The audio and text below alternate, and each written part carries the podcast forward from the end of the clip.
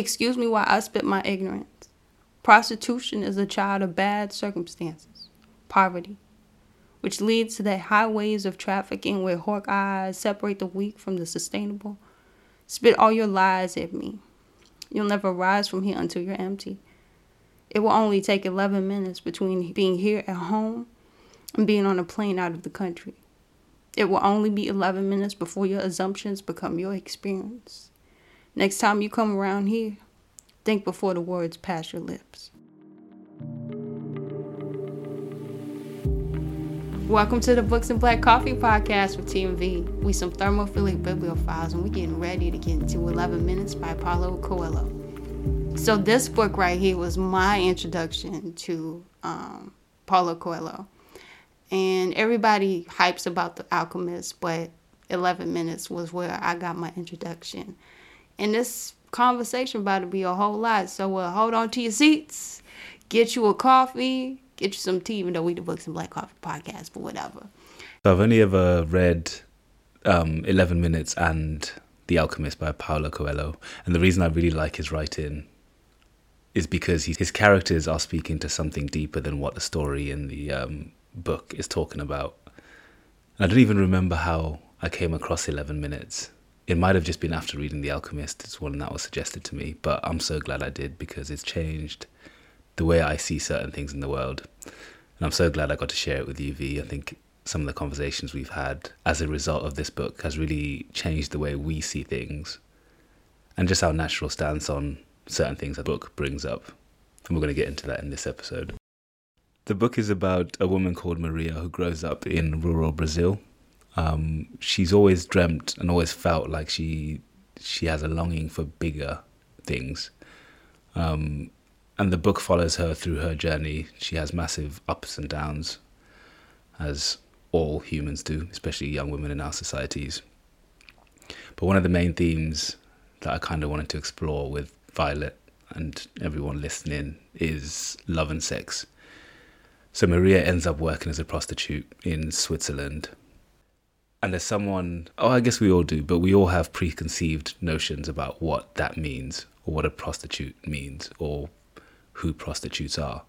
But actually, Paulo Coelho kind of explores that a little bit. And it's interesting because uh, one of the things I spoke to Violet about was whether she thought Paulo Coelho as a man could adequately get across all of the feelings, the danger, the fear, the excitement that comes along with how a woman in Maria's position might feel. So there's there's some really funny parts in the books. There's some scary and sad parts in the books. One of the bits that made me chuckle was when Maria was young and she had sex a few times with the same boy. Coelho writes, she couldn't understand it. Masturbation was much less trouble and far more rewarding.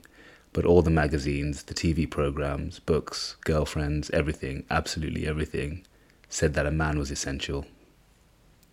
And that part just kind of made me think it's interesting, isn't it? Because it's such a norm in our society to feel like you haven't made it or you're not on the right path if you don't have a partner or a man, if you are a woman.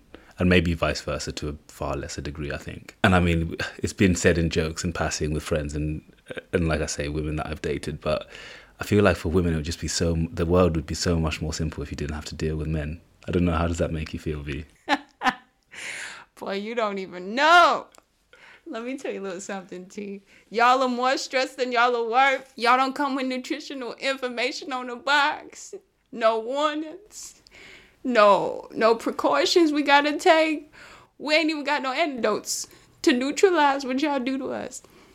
But on a serious note, um, the dynamic of what we as men and women have in relationships, whether that is romantically or just as human beings is complicated by our experiences and how we translate um, each other's cues, social cues, or um, attitudes or behaviors. And we don't give ourselves enough time to get to know ourselves, what we do and do not like, what we can and cannot tolerate. And sometimes we go beyond those boundaries. So when they're crossed, we can't truly translate the experience that comes out the other side of that. And instead, we can have resentment, we can have misunderstandings, we can go through life with this idea that all women must be this way or this difficult to deal with because of the last one I had. Um, all men must be this way because I have received nothing more. Um, no experiences have taught me that men can be better than this. No experience have taught me that I can say no. And I can say no without explanation. I can say no without apology. Yeah, and uh, along the same kind of train of thought, for me, especially as a man, I feel like the book kind of ch- helped me challenge what sex means to me in relationship. Because I think at the moment, perhaps growing up in the world that we live in, I think sex can be maybe seen as a transactional kind of thing. Do you know what I mean? You pleasure me, I pleasure you. But it was an interesting part in the book. So after having sex with Ralph, um, who is the guy she ends up falling in love with in the book, uh, they have a conversation and he says to her, but it would have been better if you had had an orgasm too. Maria says, I could have pretended just to please you, but you don't deserve that. Yes, it would have been good to have an orgasm, but it didn't. But I love the cold floor, your warm body, so yeah, reading that part kind of resonated with me, and it's something that I had to sit with for a while because I think having grown up in the world that I have, and I can only speak from my experience, but in general, I feel like men see sex as uh, the pinnacle is an orgasm. That's the whole point that a lot of men have sex. Obviously, in Maria's head, and I think this will ring true for a lot of women, that the orgasm is part of it, and everything else that goes with it. You know, the kindness, the warmth, the the feeling of sharing a moment with someone else is something that's really important. And one of the fears, I think, in a, from a sexual point of view amongst men, is that projection onto women. Like, if you have sex with someone and they don't have an orgasm, but you feel as though you haven't accomplished what you wanted to, or you haven't pleased the person. But actually, it's it's like we always say, it's it's very relative to the person. So it's important in relationships to find out what pleases someone. It doesn't have to be sexual. It just means in relationships, you can be friends, you can be platonic. Um, just find out and ask people what pleases you, what do you enjoy, what's the most important part for you, or where do we need to spend the most time. And I think that's something that doesn't really happen in relationships.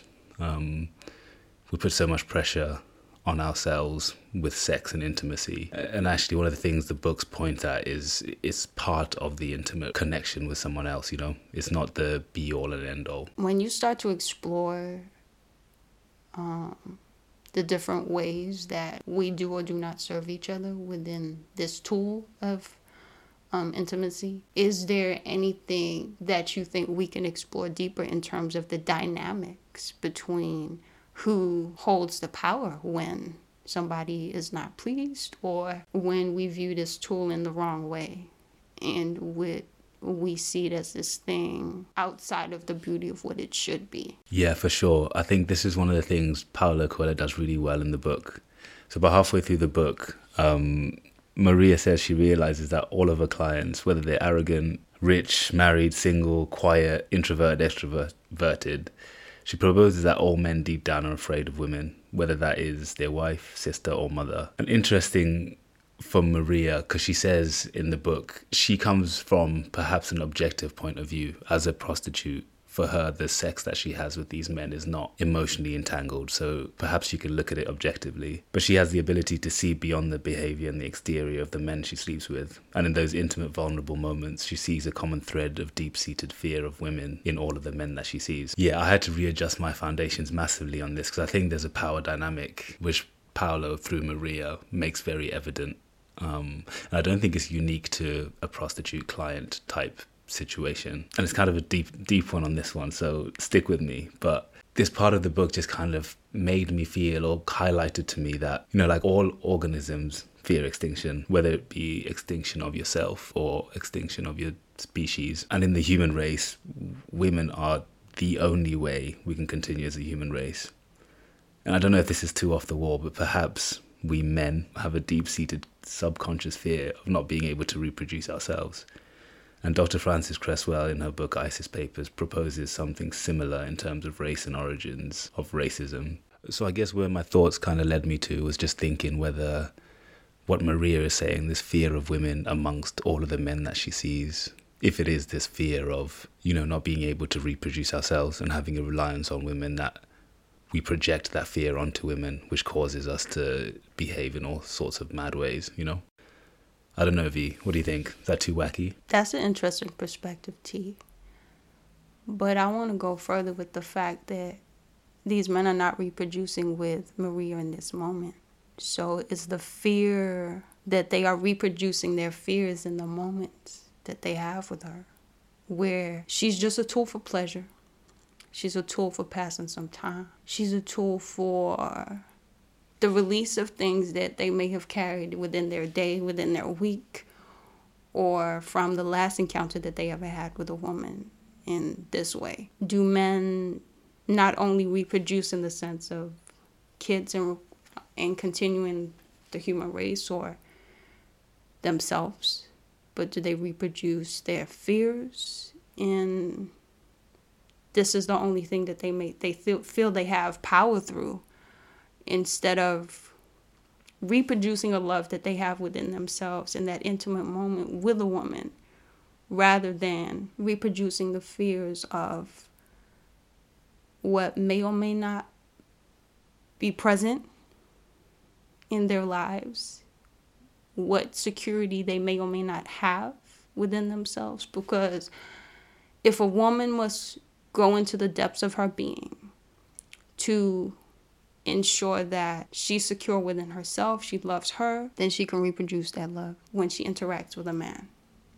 And just to go along the same wacky lines and going a little deeper is I remember you put me onto the biology of belief. And with that concept comes that whatever we don't deal with deep seated within us, we reproduce it. And that is a reproduction of our trauma, that is a reproduction of our experiences. That is not the continuation of the human race, that is just another form of our traumas that we haven't dealt with. They will react in behaviors and setbacks and problem behaviors and interactions with each other in the world. And we as parents will sit at home wondering what went wrong, what was lacking, what didn't we give to this child, ways that we went wrong with nurture, and ways in which nature did the rest of the raising. And sometimes nature doesn't always give you the desired expect you want um, expectation that you want. It will feed back to you what you give it. You will not reap a pear tree if you put an orange seed in the ground. Yeah, damn, I get so much knowledge listening to you speak. Um, yeah, one hundred percent. And maybe it's it's too simplistic to try and um, to try and generalize and say maybe that's a deep seated fear of all men. Because you're absolutely right. I think it's also a function of your lived experience. And speaking from experience, when I was young and at school, I always used to be really shy and nervous speaking to women specifically, like speaking to guys, even if they're randomers, um, was absolutely fine. And it was only when I was older and I started to look back, like, why was that or why is that the case? And then you realize it's things like, you know, growing up at home, how much attention did your mum give you? How much attention did the women around you if you don't have a mother?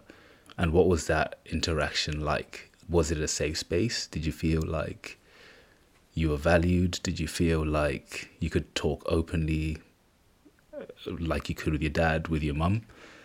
And it's how much of an impact, you know, our, our relationship with our parents or with our family members can have that play in this um, power dynamic between men and women or between people in same sex relationships. Another really eye opening or part of the book that really makes you think um, after Maria first has sex with someone for money. She writes, Oddly enough, I have no sense of guilt. I used to think of girls who went to bed with men for money as people who had no other choice. And now, now I see that it isn't like that. I could have said yes or no. No one was forcing me to accept anything. She goes on to say she could have left the restaurant with her dignity intact and her purse empty. She finishes the diary entry by saying, In the search for happiness, however, we are all equal. None of us are happy. And there's so much to consider and try and unpack in that in that diary entry of Maria's. But the first thing that I think rung out to me massively was just the strength of Maria as a character. Like she 100% takes responsibility and accountability for the decisions that she chooses to make. And obviously, this is unique to her. I think sex work is a really it's really messy in ways because sometimes you don't know if people have been forced down that road. Some people choose to do that as work. And I guess only in your experience as that person you can truthfully say what it is. But for Maria, she says she could have chosen to walk out with her dignity intact and her purse empty. Part of me feels like, yeah, she made that choice, but also part of me feels like she did it for the money. So it was a choice that she had to make in order to earn some money. So is it really a choice? And that's just where my brain goes when I read that part. Um, yeah, I'd really challenge you guys if you do read the book, um, read it and sit with it, see how it makes you feel. I'd be really interested to see what you all think about it. What are your points of views and perspectives? Is it choice? And the other thing that really um, that really got me going in this part of the book as well was what she says in the search for happiness we're all equal and none of us are happy. And it kind of just makes you think our society tries to make us believe that certain things, as long as you have them, will make us happy. Which, I don't know, in my experience, I think is not true. I think everyone's happiness is purely subjective. And all of us in a perfect world would be spending our time trying to figure out what it is that makes us happy and then doing that for the rest of our lives. But actually, what Maria's here is saying, um, or what I took away from what Maria said is is kind of the point of view of you can't judge me for what I'm doing to earn money because we're all searching for it. Whether you sit behind a desk or whether you sell your body, A, it's your choice, and B, we're all searching for the same thing. We're all in the same boat. Another bit in the book that I think is great and how Paulo Coelho writes is he really empowers Maria. I think another example of this is when she first arrives in Switzerland um, and she realizes she's not going to be a model and she's going to be dancing in the Copacabana. And it's not what she imagined. She writes, I can choose either to be a victim of the world or an adventurer in search of treasure. It's all a question of how I view my life. And I think that mentality is something that I've learned later on in my life. It's you cannot ever control the circumstances or things that happen to you, but you absolutely can control your mentality or how you choose to view it. You can spend all of your time lamenting, being sad, uh, feeling beaten up, feeling hard done by, which you're perfectly entitled to do if that's how you want to live your life. But in order to make progress or in order to pull yourself out of a situation, you have to have an imagination and you have to have some type of positivity that drives you in order to get out of it. And just a sense of responsibility and saying, yeah, the situation's out of my control, but my next steps or my next actions are absolutely in my control and how can they help me get closer to where I want to be in life? I think that's so important, T. I'll go further with what you said by being lost in the situation and feeling so much despair. I would say, yeah, stay in that feeling, honor it, because if you don't, you won't be able to move past it. But the point is, I am in the circumstance, I am not the circumstance. The circumstance does not define me but it does give definition to what I must do next. Um, how I must proceed from this, how I must ensure that even if I don't come out of this intact, I come out of this navigating and picking my pieces up and making something new out of it, making sense of it so I can move forward. It is the ability to identify time and time again that we will get to points where we don't have control over the circumstance. But what we do have control over is allowing ourselves to navigate those feelings so we can move forward. Always allow yourself to move forward, no matter how slow that progress is, and no matter how long it takes you to get there. Just get there. Just get there. I think we agree also that forward is on your own path, right? There, there is no forward for everyone. So it is also on you to decide what forward means and where you're going.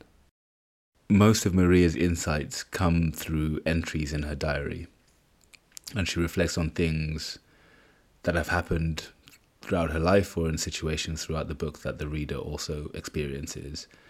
And she comes to realizations which the reader and Maria herself do not understand at the time. And the power of reflecting through a diary in this case is evident throughout this whole book. And so I wanted to ask you, V, what's your what's your outlet? Do you journal or do you have a way of reflecting? I journal from time to time, But I think my biggest tool, and you know, anybody that's heard V talk enough times, you know that I say speak out loud to yourself without apology. And my greatest reflection comes from talking to myself out loud. Um, I can hold conversations with myself where I talk to me and respond right back to me. I will navigate situations where I feel like I've overreacted.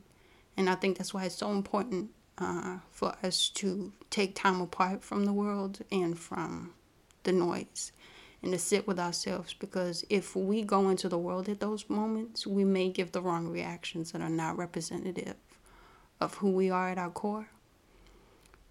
And through those conversations I have out loud with myself, I can talk myself into a situation and talk myself out of it. Let me explain. If I feel like I've overreacted to something, maybe somebody said something, maybe something didn't turn out the way I thought it would or should have, I will sit with myself.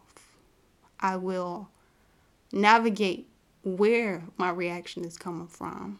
What is the basis and foundation of that reaction? I have to ask myself if the things I'm feeling are true based on the character of the person I'm dealing with.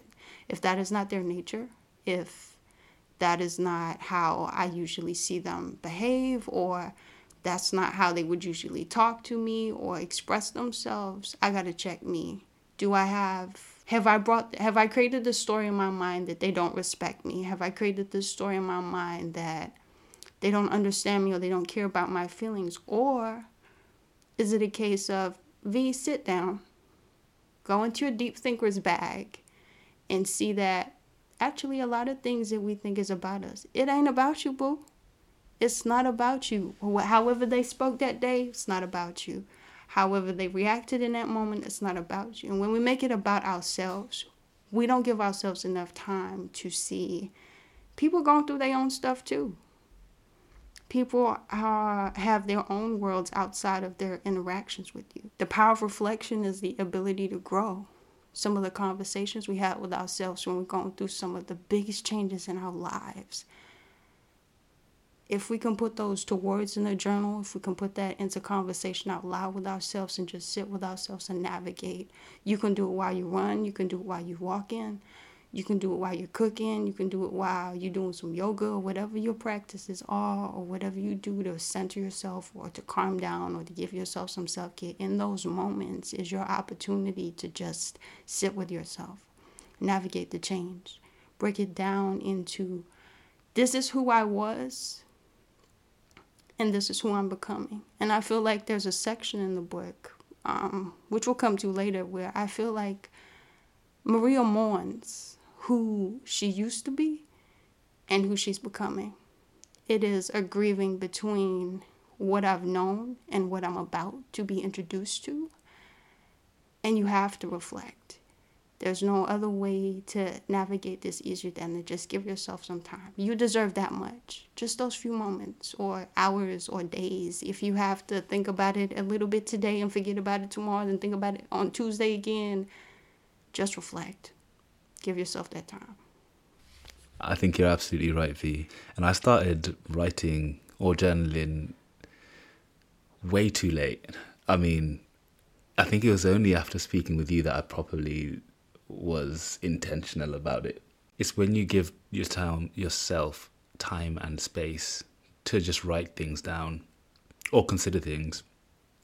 Um, I know people that reflect through, I don't know, poetry or writing song lyrics or, you know, recording into a microphone and then listening to it back. You can do it anyway. But I think one of the things that you told me, V, was even if you feel like there's nothing in particular that you want to write or nothing seems to have happened throughout your day, just make it a habit. Just make it a practice. Just write like one sentence a day if you want to. Uh, summarize your whole day into how you're feeling, um, and then over time it just becomes it becomes a skill. Exactly like we've said before. Um, you get better at it. You start being able to put words and articulate some of the feelings that you have because that's one of the things I found really hard. Like in situations or interactions with people, I'd be, I'd know what I'm feeling, but when I came to write about it, I had absolutely no idea how to describe it. But that comes with time, doesn't it? And like they say, it's just practice. So if you don't already, I'd definitely recommend doing some kind of reflective practice. I think it will help you understand some of your behaviors a little bit more. And something that came to mind as you were saying that, T, is another thing I think I remember saying to you was sometimes we hold so much weight in our minds that we don't enable ourselves to think. So putting those words on paper gives you more mental space, more space in your mental notebook to note things and explore things.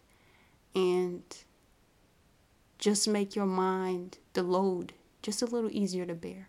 So let's move on to something else um, to explore, which is a scene in the book where she's sent by the modeling agency to meet with an Arab man. And she thinks that maybe it's an opportunity to prob- probably model, do something she finally wanted to do. And she's in this restaurant, and this man is telling her, You ever heard of Joan Miró? Her work's on the wall, paintings all over the restaurant. There's this fancy Chinese food, and then they're seated at the table where some dude called Fellini has sat before and eaten. It's like us saying, uh, here's a Picasso on the wall, and this is where Barack sat, and this is where Mr. Johnson sat, and all these delegates and important people have dined here.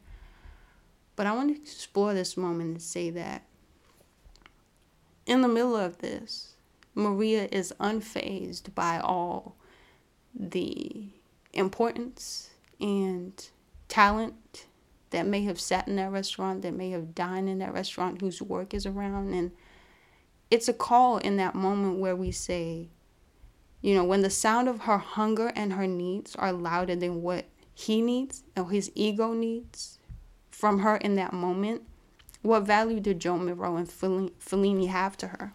We face this in life sometimes where other people can have some some amazing things going on around them and they say these are the places that these great people visited but in the moment you're not there. I cannot relate to the joy that you have in this place because the circumstances that brought me to this location are not the most ideal. They're not what i wanted. There is i really don't even want to be here right now but i'm just here because y'all are here because circumstances has told me i got to be here right here right now and when she asks him to pour her a, a, glass of wine that wine is the last request that maria has for something that she actually wants that glass is a pause between a place where she where she is with the decisions that got her there and the position she's about to be in which I'll reflect on later. And reflecting later is like pressing the control Z like you want to undo some things on a situation that you wish was different.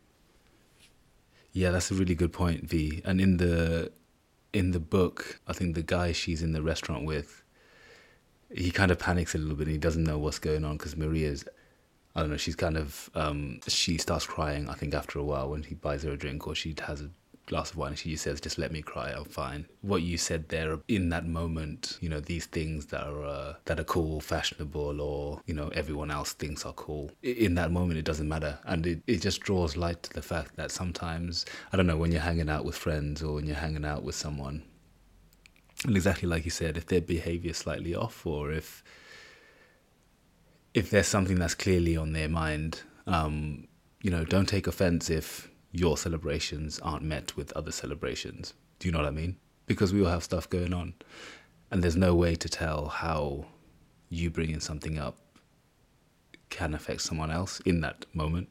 You don't know if someone's just been let go from work or if, you know, one of their family members is sick or whatever. And it's just being self aware and being aware of the energy that is being reflected from you and most of the time it's not even an issue. Do you know what I mean? Most of the times with your friends and the people that you hang out with or the people that you meet, you know, I think as humans we tend to have things that in general make us all kind of happy, all kind of smile.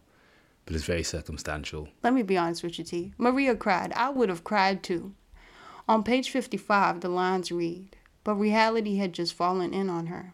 To the man's surprise, she began to cry. He did not know what to do, caught between his fear of causing a scandal and his instinctive desire to protect her.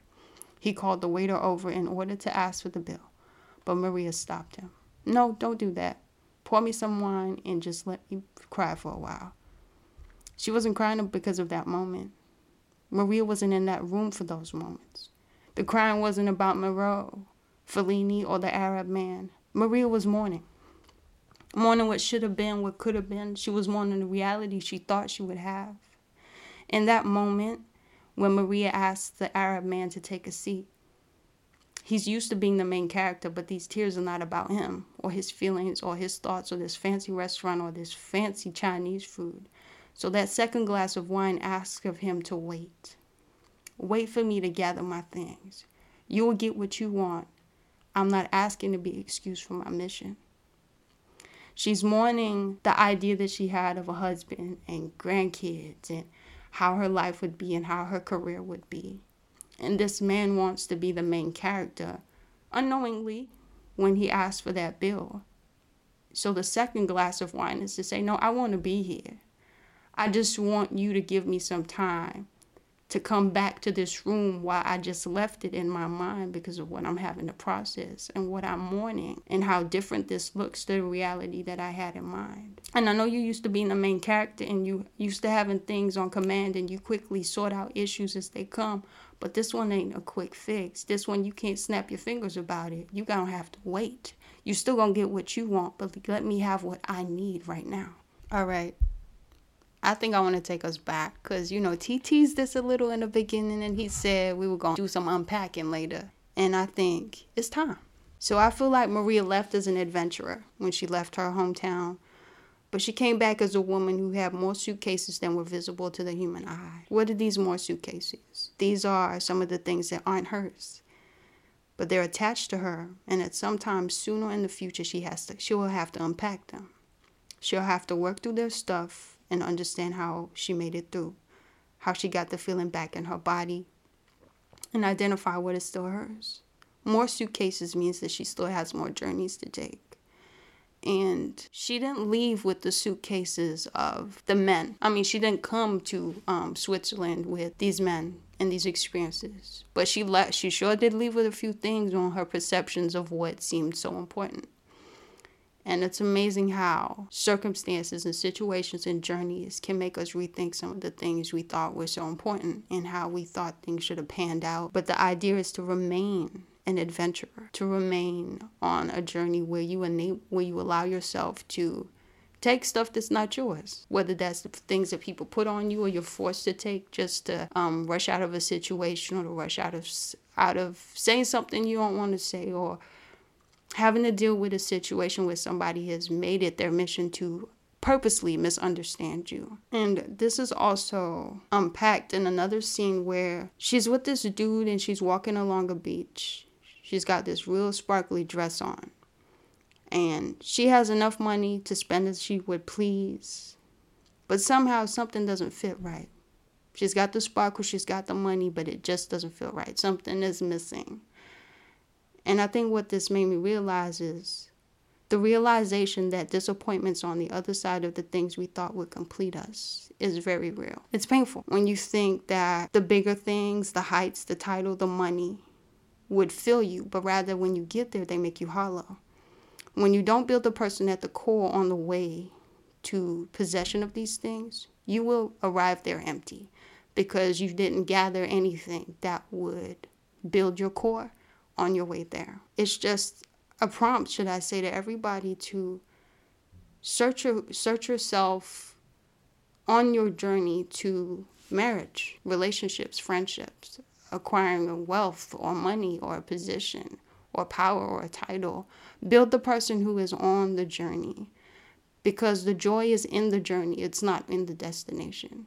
That's where we get it wrong. We become fearful of what will be on the other side when we don't take joy in the journey there and the things we learn about ourselves and the things that we can unpack and deal with because it can be a trying journey on getting the things that you want. And if you don't have the structure in place to handle all of that responsibility and wealth or joy that you think you have, you will really be alone, like more alone than you were on the journey there. Uh, you're going to open Pandora's box here.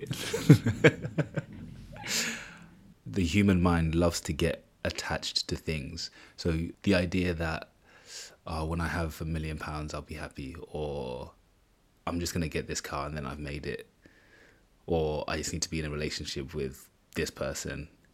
and then I'll feel safe and secure. Always, when you get it, you're going to be um, disappointed. And I think it's really important. I think we mentioned this in the Walden episode, but it's really important to understand what is the driver for that. If you want to be rich, why do you want to be rich? Is it a power thing? Is it a security thing? Is it to make yourself seem a certain type of way? And the same with relationships. Like, when you understand what the other person or what you're hoping the other person is going to feel or is going to cover up in your personality, the outcome of it is less important. And like you said, the the process of understanding exactly why you want this or the process of getting to that achievement grows you as a person. That is reward in itself. The actual achievement or the buying of the thing or receiving of the thing is just a kind of icing on the cake. T, I got a question for you. What do you think is important for somebody to consider or prepare themselves for if they decide to read 11 minutes? I had the privilege of you asking me a few questions before you decided if I was worthy of reading this book. Well, firstly, I'd just like to say you're worthy of reading any book, Violet. So, sex is one of those things that is, I think, maybe a bit taboo in our life. Maybe it's changing with in our society today. But I think the most important thing is just to is just to be accepting of other people's points of views. I think perhaps in times in the book you may feel uncomfortable or you may feel judgmental, but all I would urge you is just to understand the message that the book is trying to promote. Firstly, through Maria, what is Paulo Coelho trying to communicate to you as a reader through the character of Maria and the other people she meets. Just having the ability to imagine a different world, imagine a different way of thinking than what, in inverted commas, the norm is. Pick it up, put it down whenever you need to take as long as you need to with it. And there might even be sections in the book that you want to skip. But like I say, I think the the threads and the themes throughout the book are consistent. Um, so I think there's lessons for anyone to be learned. And I'd just like to give a shout out to the librarian um, who features in the book. She ends up becoming one of Maria's closest friends and personal advisors.